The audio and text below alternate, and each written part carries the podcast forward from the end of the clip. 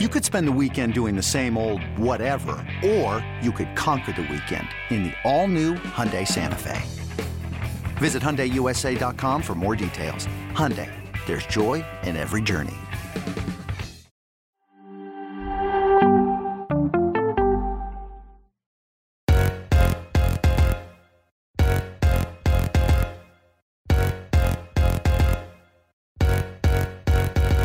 Hello and welcome to another episode of Attacking Third, a CBS Sports Soccer podcast. I'm Sandra Herrera, lead NWSL writer for CBS Sports. Joined today, as always, by my colleague and co-host Lisa Roman, broadcaster and analyst for CBS Sports. On today's segment, we are going to do a recap of the NWSL Challenge Cup semifinals. North Carolina Courage and Washington Spirit will meet in the Challenge Cup final. We've got a lot to get through here tonight, folks. Thanks so much for joining us live. Before we get into everything, a quick reminder to follow us on Twitter for all news and updates at Attacking Third.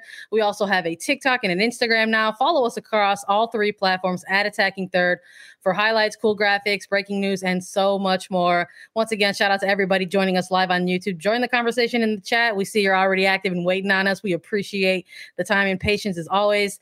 Hit subscribe at YouTube.com/Attacking Third. Lisa. Sandra.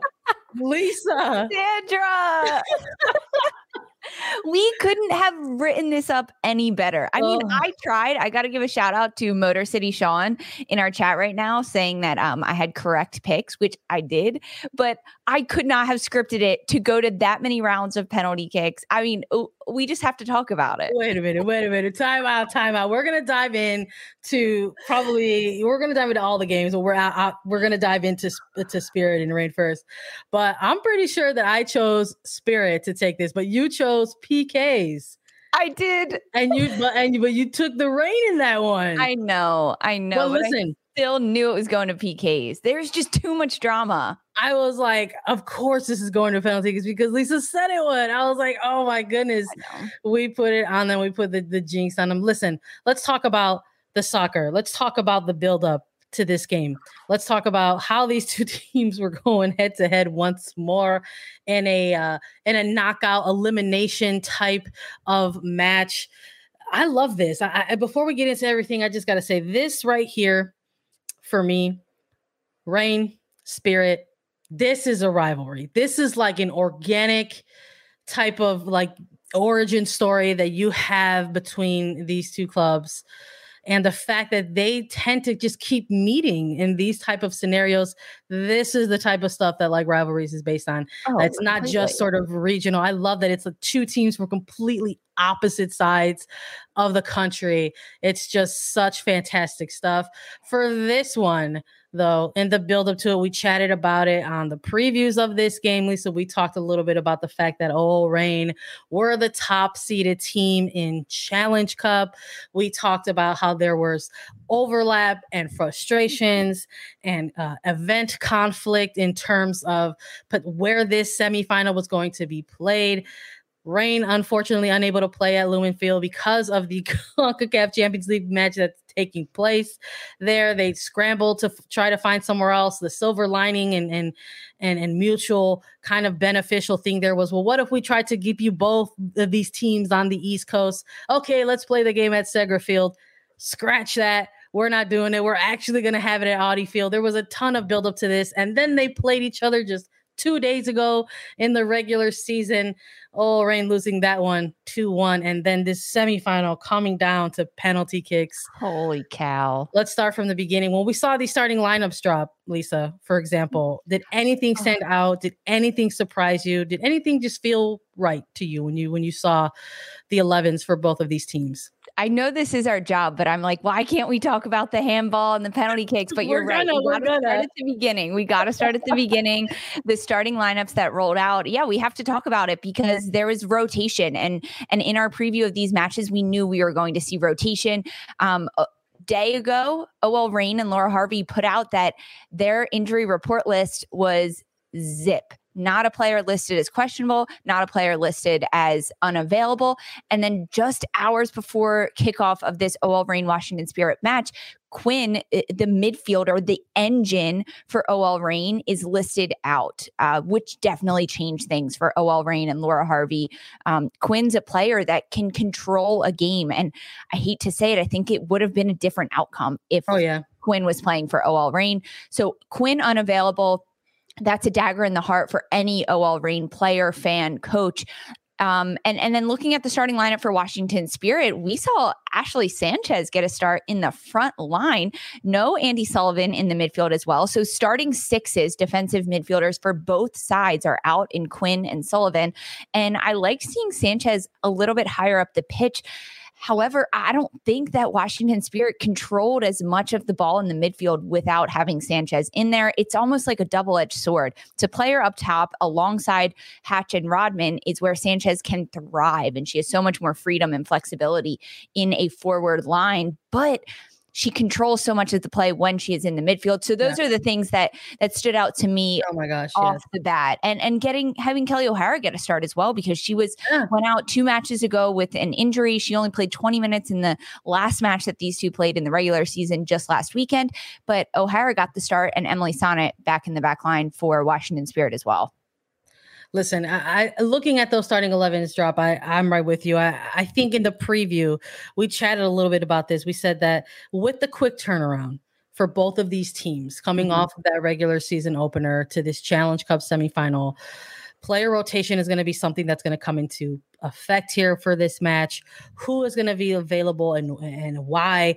Is the potential for limited minutes going to be something that we see play out? And we did, as a matter of fact, end up seeing that with certain personnel on the pitch. But I think the fact that you had Andy Sullivan and Quinn unavailable for either side of the ball, we saw the midfield kind of that middle third was just I want to be as polite as possible here, but there were just some big key players missing there, and it was a struggle. I think at times it was I don't know if I would call it a game of real momentum swings by any means, but it almost felt like there were certain stretches of time during the regulation where either team struggled to really sort of take control of the game. I would say within the first 75 minutes of the match, quite frankly, because we saw some real momentum shift kind of come into play. But these two headed into halftime scoreless. It was 0-0 into halftime. Seeing OL Reign having less of the possession at this point and, watching the Spirit have more of it, but not doing as much with it, quite frankly. That's a really good way to put it. It was just a real mixed bag for me of like who, not so much of who wanted it more. Like it's very evident that both of these teams wanted to advance to the final, but there was just like, no one was actually like biting their teeth into this match and taking control of it. Now, looking into the second half, I think is when we started to see some of these momentum swings a little bit, right? Yes, I agree completely. I mean, possession-wise, it just from the naked eye, if I'm not looking at any of my stats that I do have pulled up, but I'm not going to look at them because it was almost as if OL Reign was controlling so much of the game. And when Washington got the ball, they were just looking to push, which created really effective chances and dangerous looks. But OL Reign was controlling so much of the flow of the game. And in the pregame, and a lot of credit to Jen Hildreth and Ali Watt, they had a great call on this one. And the pregame, getting a little chat with Rose Lavelle of OL Reign about the last match against these two. And Lavelle saying, we didn't control enough of the game. I didn't find the ball as a midfielder enough to dictate the tempo and the pace of this game. And I'm going to do that so much better in this match. And that was a way pregame, like before warmups type of interview that happened. And then as we watched this game unfold, I was keeping a very close eye on Rose Lavelle because she's a player that can change exactly how she's going to play. And that's what she did. She didn't push herself so much higher, but instead dropped back to find the spaces in the midfield between Washington Spirit's Feist, Rotter, and Almer in that triangle in the midfield. And when Rose gets on the ball, she's just so much more dangerous, but she wasn't getting the ball and just looking to go forward, which we see Lavelle do so frequently. Instead, she was being that playmaker. She was really dictating how the play went, switching from side to side. The high press from both sides was really entertaining. entertaining because it was just nonstop. Go, go, go, go, go. Bethany Balser did a fantastic job being able to drive the defensive shape of OL Reign behind her. So as the ball comes in to the back line between O'Hara, Sonnet, Staub, and Bogalski for Washington Spirit, Balser sits in the middle, and whatever way the ball goes initially, she cuts off the entire other side, which tells the 10 other players behind her that the ball is going to stay on this left side of the field. That's where we trap, and that's where we win it back. And Washington was incredibly patient in trying to build that out. And that's why there was zeros at the end of this, at the end of the 90 minutes. But holy cow, we got to give a shout out to the goalkeepers. I mean, Fallon Tullis-Joyce, Aubrey Kingsbury, both sides. Tremendous game. These two had a tremendous game. I don't want to come on here and butter my own bread, but look, when we're talking about making predictions and talking about things, when I had to write about this a little bit for CBSSports.com, I said that maybe the defense was actually going to be stealing the headlines out of this match versus the attack. I mean, we've seen the highlights. We cover this league week in, week out. My goodness, daily. Sometimes it feels like right here on Attacking Third. Yeah. But Hatch, Sanchez, Rodman, for me, not really the stars of the show in this one. I think it really came down to sort of these defensive shapes from both sides, quite frankly, during this match. And then obviously with this game going to penalty kicks, looking at somebody like Aubrey Kingsbury, not only making a couple stops, but at one point stepping up and converting a PK of her own as we get into the third one. Oh my goodness. The third one. It's not like she took the 8th or the 9th or even the 5th or the 6th. Aubrey Kingsbury took the third penalty kick for Washington Spirit, which means that she was going to take one the entire time. Also, Rose Lavelle took one. We had a conversation about that. Rose Lavelle had a penalty kick saved just a few days ago when these two teams played in the run of play. This time, Rose Lavelle steps up and buries her penalty kick in this one. So a lot of... Oh, gosh, there's just so much to break down. But, I mean, these goalkeepers, they did fantastic. When I'm thinking of some of the end-to-end that we saw in this game, I don't know how much I could sit there and say that there was a lot of that. But this final 15 minutes of regulation, Lisa, OL Reign just refusing to allow this ball to exit the Spirit's half and just constantly staying and keeping a presence in the final third here. And we're building up and building up and building up. And it just sort of felt like at any moment there was going to be the break of this bend. And it just didn't happen for this OL Reign side. There was a moment right early in the second half where a goal was, broke through, but it was called offside. The replay on that, Jess Fishlock, wildly offside on that one in terms of the camera angle and the delivery. Alana Cook at one point looking like, that counted? She scored it. And she was like, are we sure, guys? Sure about this? I loved the body language and the reaction there. But these final 15 minutes, winning corners, winning dangerous throw-ins for the Reign. And you just almost wondered what was going to happen. But Aubrey Bledsoe making herself big, having a couple really big saves on Bethany Balser, some 1v1 opportunity at one point, forcing a different angle from the striker, going just wide. And you just wondered as the time kept winding down. And I kept thinking of you, buddy. I was like, oh, no, Lisa's prediction is going to come true. They're going to go straight to penalty kicks. But a very, very unfortunate moment that we absolutely have to spend a little bit of time chatting about, Lisa. We're talking about all of this movement and this action from OL towards the end of the game. And that includes second half, Sandra, in the second half, 14 shots for OL Reign, 8 shots for Washington Spirit. That's just in the second half. And then when you look defensively, Aubrey Kingsbury had 8 saves in the run of play. Big. Huge. Big. We're talking about other big things, and that includes moments of high drama. Stoppage time in regulation here. We have a moment in which many of us were watching this on the stream, unless you were lucky and fortunate to be able to witness this game live. That's a little bit of a different scenario, but the angles that we were watching on this stream, Lisa, we see a moment in the box where a ball is played in, and it's the final attempt for a game to get put away in regulation. At this point, multiple substitutions have been made for the Reign specifically. We're just going to center on them for the bit. We saw the return of Megan Rapinoe to NWSL action in this game. Laura Harvey in post-game comments, and we'll get a little more into that as well, admitting to the fact that Megan Rapinoe was put into this game for penalty kick situations, period. Yes. Confirmed. And here we have a moment. A player coming back from an injury that probably can't run a lot. Like, there's so many different reasonings behind that, but a player that can knock down penalty kicks. A stoppage time sub with a purpose. Yeah. And here is the potential for a moment to be decided in regulation. And what we saw on the cameras, Lisa, I don't think it's unfair to say this at all, was we saw a clear handball in the box.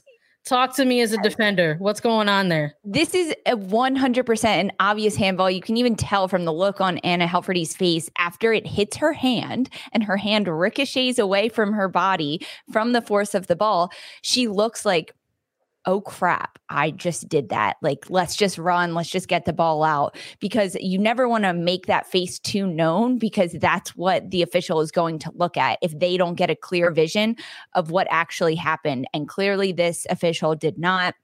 There was a lot of bodies in the box, and this handball happened on the far side of the field. And the sideline official referee was on the near side of the field. So there's probably like 7 or 8 bodies in between the sideline official and where Anna Helferty actually hit the ball with her hand.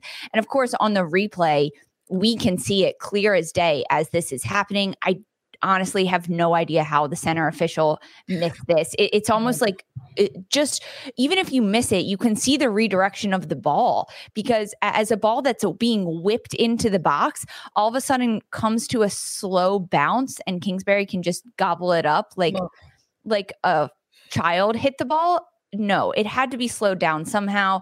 The redirection of it by the handball. This was a really big mistake, a really big turn of events that ultimately went in Washington Spirit's favor. Because it's a game-changing missed call, 100%. I don't think that's unfair to say at all about this moment. Yeah.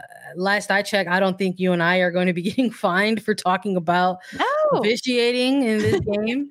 But there were, again, we're talking about certain waves of the game, certain stretches of the game, and there were moments there where you could just sort of tell, like, perhaps this was it's a high competitive match. It's a knockout. There's a lot round. There's a knockout round game, and perhaps there's a bit of mentality amongst the officiating crew that, listen, these are two top teams. It's a knockout round stage.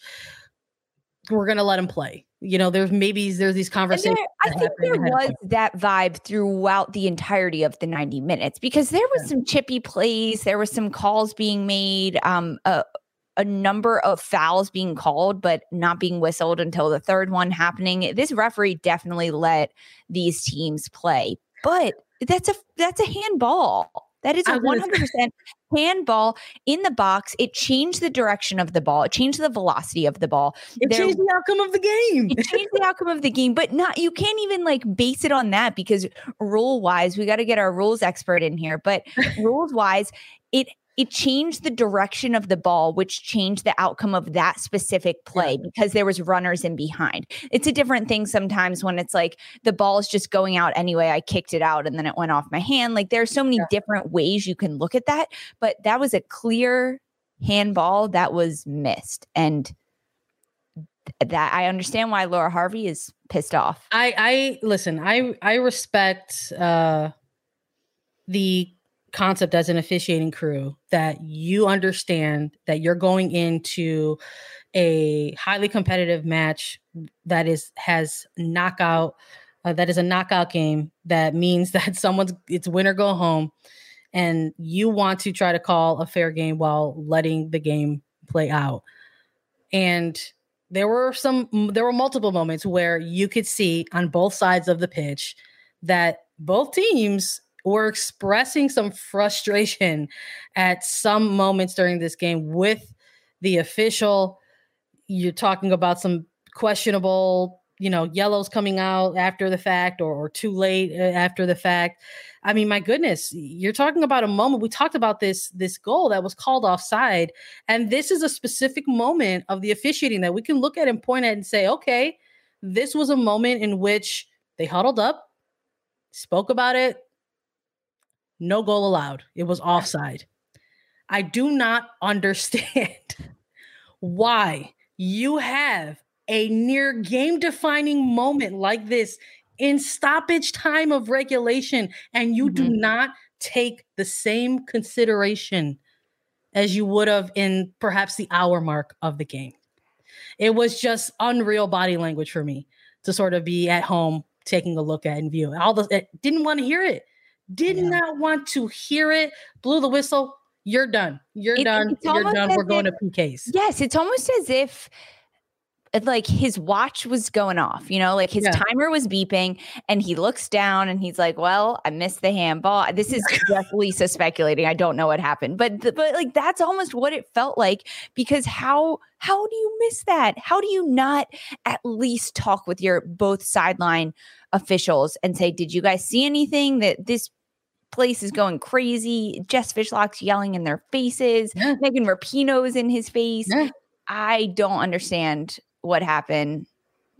It was bad. Well, hey, listen, we may or may not know. Hopefully we have some great reporters on the ground who can maybe sort of get a chance to ask pro referees about that. We'll see. We'll see what happens. But that was the scenario that set everything into motion for penalty kicks. And of course, the penalty kick shootout wasn't something that was going to be easygoing. It was already high drama. It's already high drama when you go into a penalty kick scenario. Of course. But then you're talking about going to sudden death in a penalty kick situation. It was insane. Did you have any moments throughout this, Lisa, where you were like tipping one way or the other? Because there's moments of momentum that can take place even in a penalty kick shootout. Were there moments where you're like, okay, Reign have got this, and Spirit don't, or Spirit got this and the Reign don't? So I love this question, Sandra. This is really tricky for me, because watching these, I've seen Aubrey Kingsbury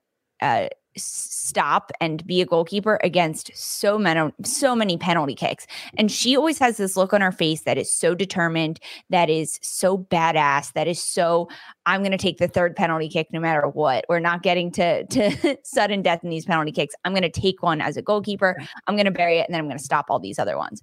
And she had that look of determination on her face, which gives me as a viewer a lot of confidence in Washington Spirit and in Kingsbury. However, watching Fallon Tullis-Joyce make all of these tremendous saves against these penalty kicks as a first-year player in this league, Tullis-Joyce is a player that has done her research. She knows the opponents that she is going up against, and she watches the run-up to the ball, to which way the hips are moving. She didn't have it all on her face that, yeah, I can take any one of these players. It wasn't scared though. It was almost just like a blank expression, which as I was watching this, at first I was like, yes, Kingsbury's got this. And then I'm like, wait, here comes Tullis-Joyce, just no emotion and being able to stop all of these. I was a little nervous for Rose Lavelle to take hers. I was a little nervous for Trinity Rodman to take hers, just chewing on the gum for Rodman. I was nervous watching this. Meanwhile, we got a whole other game happening too, going down to the final minute. I was freaking out. I know. I was with you. I know you and I both had our multiple devices. We were like messaging each other throughout these games. I'm with you though. It's a high, it's for even those of us who are just watching it, it's a high tense situation. I was like, oh no. I was like, you got to have your lineups. You got to have these scenarios prepared. Only the coolest under pressure can do this. And then you see these very young players taking PKs. And I'm like, oh my goodness, that's just a baby. Like Trinity Rodman. I'm like, oh my gosh. And even Fallon Tullis-Joyce, this She's a young player that is first year in the league and now has all this pressure on her shoulders to do this with Megan Rapinoe on the pitch as well. Like, there's just so many different factors that come into this. Ultimately, it ends up being the longest penalty kick shootout in NWSL history. It is also the first time a goalkeeper has taken a penalty kick in a shootout. And Kingsbury, she shoots at third. And she makes two saves. This is the first time Washington Spirit win in a penalty kick shootout out of their three that they have been in. This is the first one that they have won. And now Spirit go to their second straight final. I'm gonna ask Lisa before we get into the next semifinal. If you had to name a breakout player or MVP for this game, who is it? Is it the obvious choice? Yes, it's Aubrey Kingsbury. There's no question about that, Sandra. Next question. let's do the post mortem for OL Reign here in the Challenge Cup. Player for you that was maybe MVP of this team in the Challenge Cup. Oh, that's a good question. Honestly, Tullis-Joyce, she had a fantastic Challenge Cup, really broke onto the scene. And in the last match against Washington Spirit, I guess that was the regular season, but throughout the Challenge Cup just came up big time and time again. There wasn't one player for OL Reign that stood out because out of however many goals they scored, Bethany Balser is the only one that got two of them. Otherwise, it was spread out amongst players. There was a different starting lineup every single time Laura Harvey put her team out on the pitch in the Challenge Cup. The consistency really coming from Tullis-Joyce, I'm gonna say. I liked what I saw from her. I love leaning into two goalkeepers. You know, is choosing them for both sides of the pitch here. I'm gonna make a special case for Allie Watt as well. I really enjoyed watching what she was bringing for the Reign over the course of the Challenge Cup. I'm excited to see her continued development over the course. Just a taste. We just got a taste from Watt. And now we're going to hopefully get to see what she could do over a regular season with the Reign. But I'm with you. Goalkeepers for me in this one as well. We've got one more semifinal to get through. And there was some exciting moments there, I think, that we're going to have to chat about as well. We got Kansas City and North Carolina Courage for you all coming up next. Robert Half research indicates 9 out of 10 hiring managers are having difficulty hiring. If you have open roles, chances are you're feeling this too. That's why you need Robert Half. Our specialized recruiting professionals engage with our proprietary AI to connect businesses of all sizes with highly skilled talent in finance and accounting, technology, marketing and creative, legal, and administrative and customer support. At Robert Half, we know talent. Visit roberthalf.com today. This episode is brought to you by Progressive Insurance. Whether you love true crime or comedy, celebrity interviews or news, you call the shots on what's in your podcast queue. And guess what? Now you can call them on your auto insurance, too, with the Name Your Price tool from Progressive. It works just the way it sounds. You tell Progressive how much you want to pay for car insurance, and they'll show you coverage options that fit your budget. Get your quote today at Progressive.com to join the over 28 million drivers who trust Progressive. Progressive Casualty Insurance Company and Affiliates. Price and coverage match limited by state law. Kansas City Current versus North Carolina Courage. We had the Central Region winners going up against the number 3 seeded NC Courage. Lisa, when we took a preview of this game for everybody, I think we both made the picks in this one. We were high on Kansas City Current during the offseason and heading into the Challenge Cup. But when it came down to making a pick for this game, we both went the way of North Carolina Courage, and they are the victors in this one. 2-1 closing out this semifinal, a rainy, wet, soggy affair in Children's Mercy Park at Kansas City. I just, watching it, I had the thought where I said, if I'm watching this and I'm having trouble seeing, I cannot imagine what it's like playing in this. If you're one of the players on the pitch in a high stakes knockout game It's disgusting. I mean, watching that rain come down, there's so many different factors into it. I mean, yes, seeing is a huge factor. And then a night game in the rain, the lights that shine, it almost reflects off the raindrops, which creates glares across the field without anything in the way there, just the rain. So that happens as a player. Your jerseys are also incredibly wet and heavy. So you run a lot slower. Your cleats are just soggy and full. Like, there's just so many factors that go into it.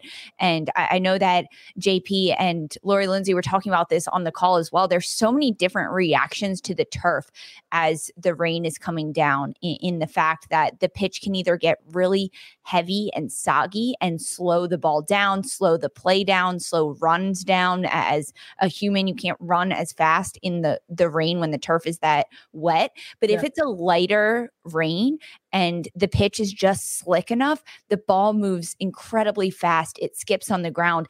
And the most difficult part that was happening throughout this Kansas City Current, North Carolina Courage game is that the rain was fluctuating. It was pouring down really hard for minutes and spans at a time.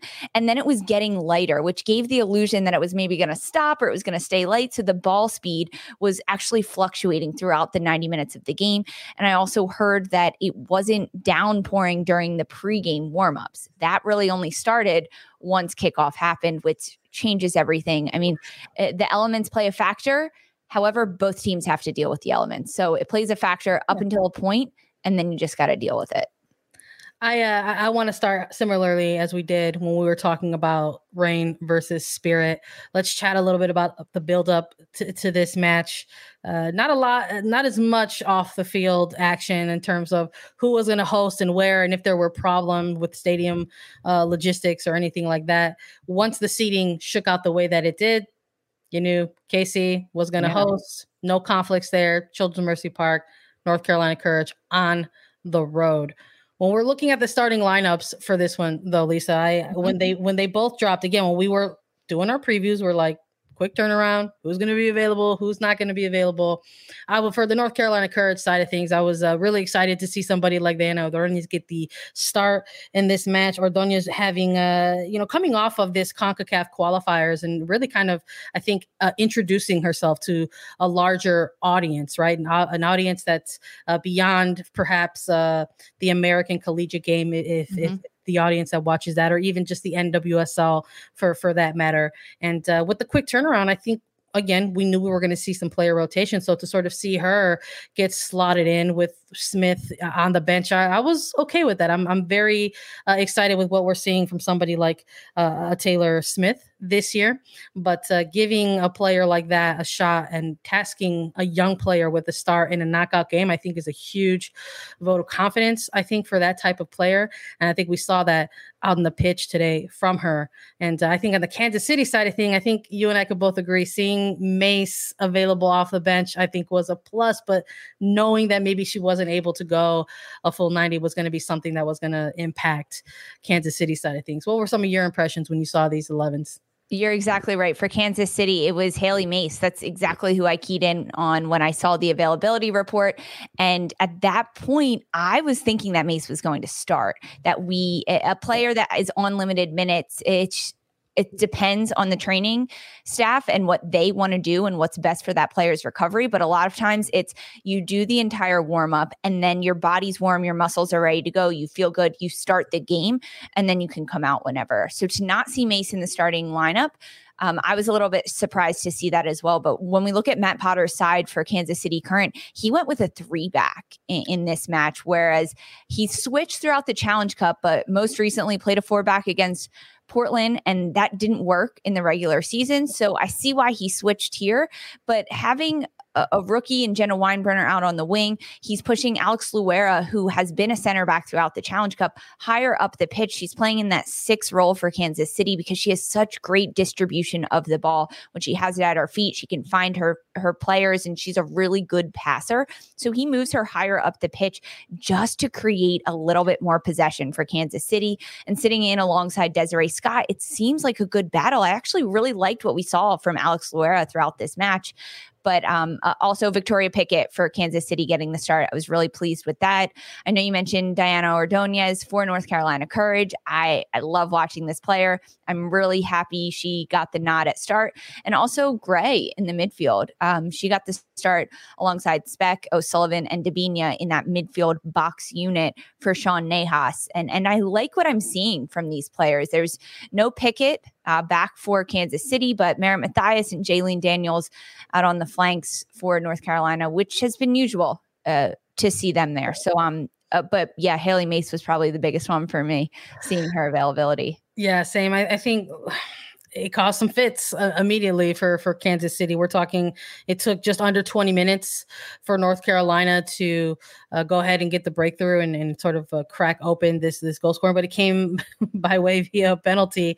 Maybe that was a little bit of foreshadowing for the other match that was happening right alongside of it. Both of these games only separated by a half hour of kickoff time here. But listen, let's center in a little bit about how this came to life. Brazilian international Caroline Nicoli just causing fits, just causing fits on the pitch, rain or shine, quite frankly, winning the penalty here in this match. This is the third penalty in the Challenge Cup that this player has earned for her club already, and now doing it in a knockout round scenario. You could just see it in this player that she's going to be causing some headaches for backlines across the league as the regular season continues to get underway. And this sort of magical partnership between her, Caroline, and her compatriot in Debinha, just you go out there and you go win those PKs, and you know what? I'll step up and I'll just put them away. Like what? That's exactly what happened, because Caroline gets it. She draws the third one, as you mentioned. She draws in the Challenge Cup. It's the third one Debinha has taken. She went 2 for 3 in knocking down those penalty kicks, but Debinha scored her 5th goal in the Challenge Cup in this match. That's the most in history for a Challenge Cup. So congratulations to Debinha there. I love some fun fact stats for everyone. But Caroline is going to continue to draw penalty kicks, and it is because she is fearless with the ball in the box, and defenders don't know when to step on her. Because as a defender, as if there's a forward doing a lot of step overs, trying to get around you, trying to get a cross in or a shot off or to lay the ball off, and you're already inside the box, you can't let that happen. You can't let the shot get off. You can't let the cross get off, or you can't let them make a pass. So as a defender, you have to step at some point and try to make that tackle and go in hard, slide tackle the ball out, do something. But because Caroline is so quick with her feet and she just dances on top of the ball, she gets out of it. She actually flicks the ball over the defender's feet 9 out of 10 times. If you go back and watch it, it's so impressive. And because of that, then the defender fouls her. So this is going to be a theme throughout Caroline's reign in the NWSL, drawing penalty kicks. And then, of course, Debinha to just step up behind her and be able to nail them down. I mean, you could see it as soon as it happened. Caroline knew, like, yep, I got a penalty kick. And Debinha was like, yep, I'm going to put it away. Yeah. And you know, it just 19-minute, right? This is very early in the game, that the build up to this penalty kick. But then you also have this go ahead goal that takes place for the Courage just past the half hour mark. We see this awesome sort of sliding run into the box by Ordonez to sort of just get like a shin guard on it, right? And it just finds its way into the back of the net to give the Courage a 2-0 lead. And I listen, maybe it was just the crummy weather or knowing the injury reports ahead of this game, but I felt for Kansas City in this moment. I felt like that first half was a little bit more even at times than the scoreline actually alluded to. When you're looking, like, let's say if you have both games going on, you just happen to check in on what's going on in the Courage, and you're like, oh, 2-0, like they're putting it away. But exactly. You know, we're looking at some of these first half stats. You're talking 8 to 9 shots. You know, the Courage just winning the edge in that. 3 shots on target for KC versus 4 from the Courage. Just, I don't know if I would want to sit here and say unlucky, but it just definitely felt maybe like the game in the first half was a little bit more even than the scoreline alluded to. And I had wondered going into the second half if maybe a little bit of, you know, okay, let's regroup, let's hit the reset button, let's see what happens in the second half, that maybe that would have benefited Kansas City. And we did see them get one back. Yes, ultimately we did. I think the first 45 minutes, it is a bit deceiving to see the scoreline and kind of see how the match unfolded, because Kansas City had a lot of really good possession. They had a lot of really good moments. They were creating opportunities. They were being quick in their attack, but then also being patient in the buildup in those moments when they needed to. But it was sloppy mistakes. The first goal that came from the penalty kick, it was turned over out of a sloppy misplay in the back, and Caroline was able to pick it off. And yeah, then she's already three quarters of the way down the field, just 20 yards outside of the 18-yard box.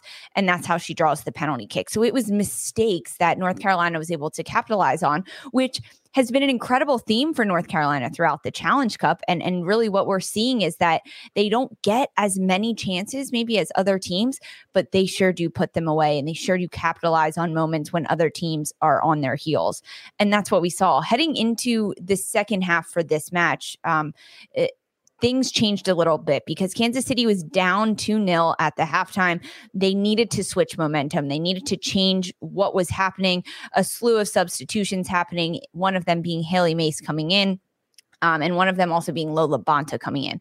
These two players, Mace and Labonta, that changed things for Kansas City because Mace and Labonta can control a little bit more of the ball possession tempo that Kansas City is looking to have, whether it's swinging the ball from one side to the other or moving the ball from back to front of the field and getting higher up the pitch.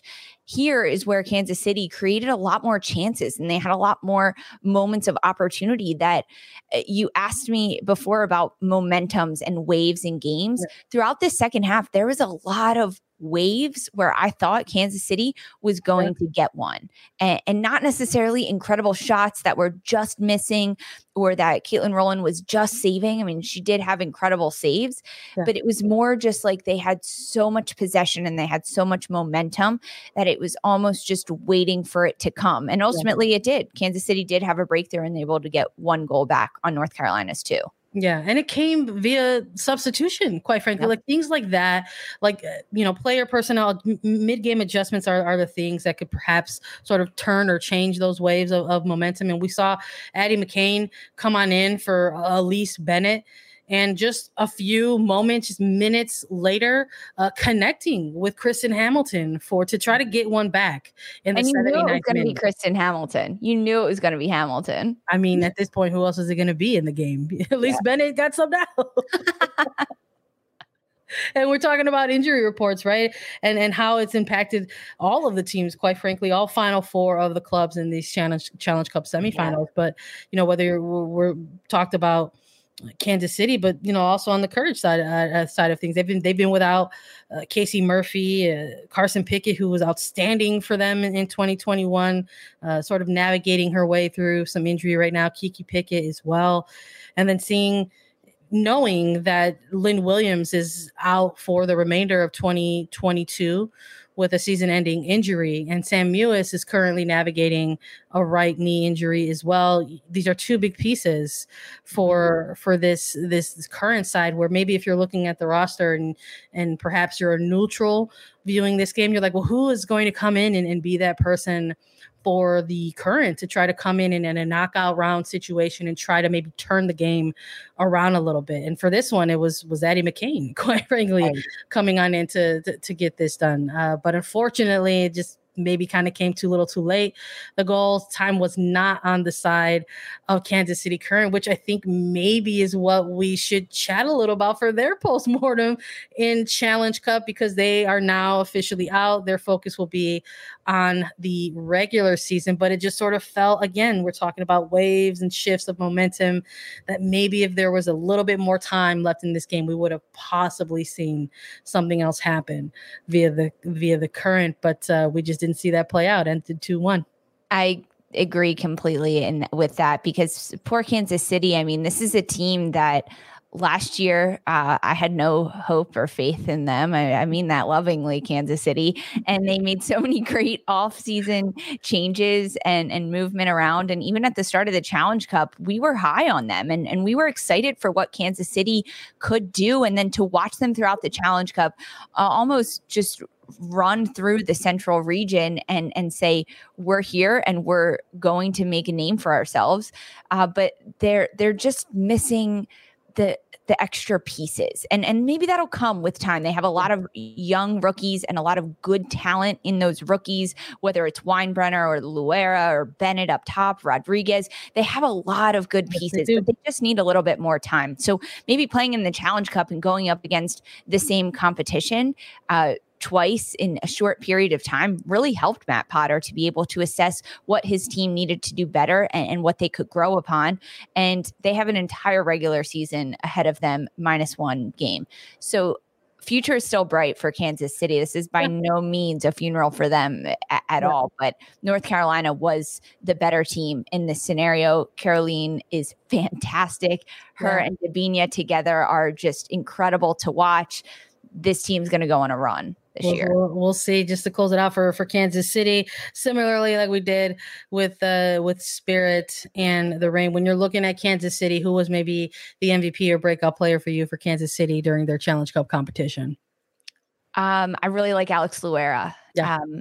I could say Kristen Hamilton, but she's a player that I know is really good and that has always been really good, and she will always put the team on her back. But maybe MVP for her and breakout for Loera. Loera, fantastic player, a rookie coming into Kansas City, and she played in the back line and she did a tremendous job. And then even moving her into the midfield, she was able to do so much and control so much of the game. And as a rookie, that's really hard to do, especially when you're going up against a box midfield in North Carolina, even in this match in particular.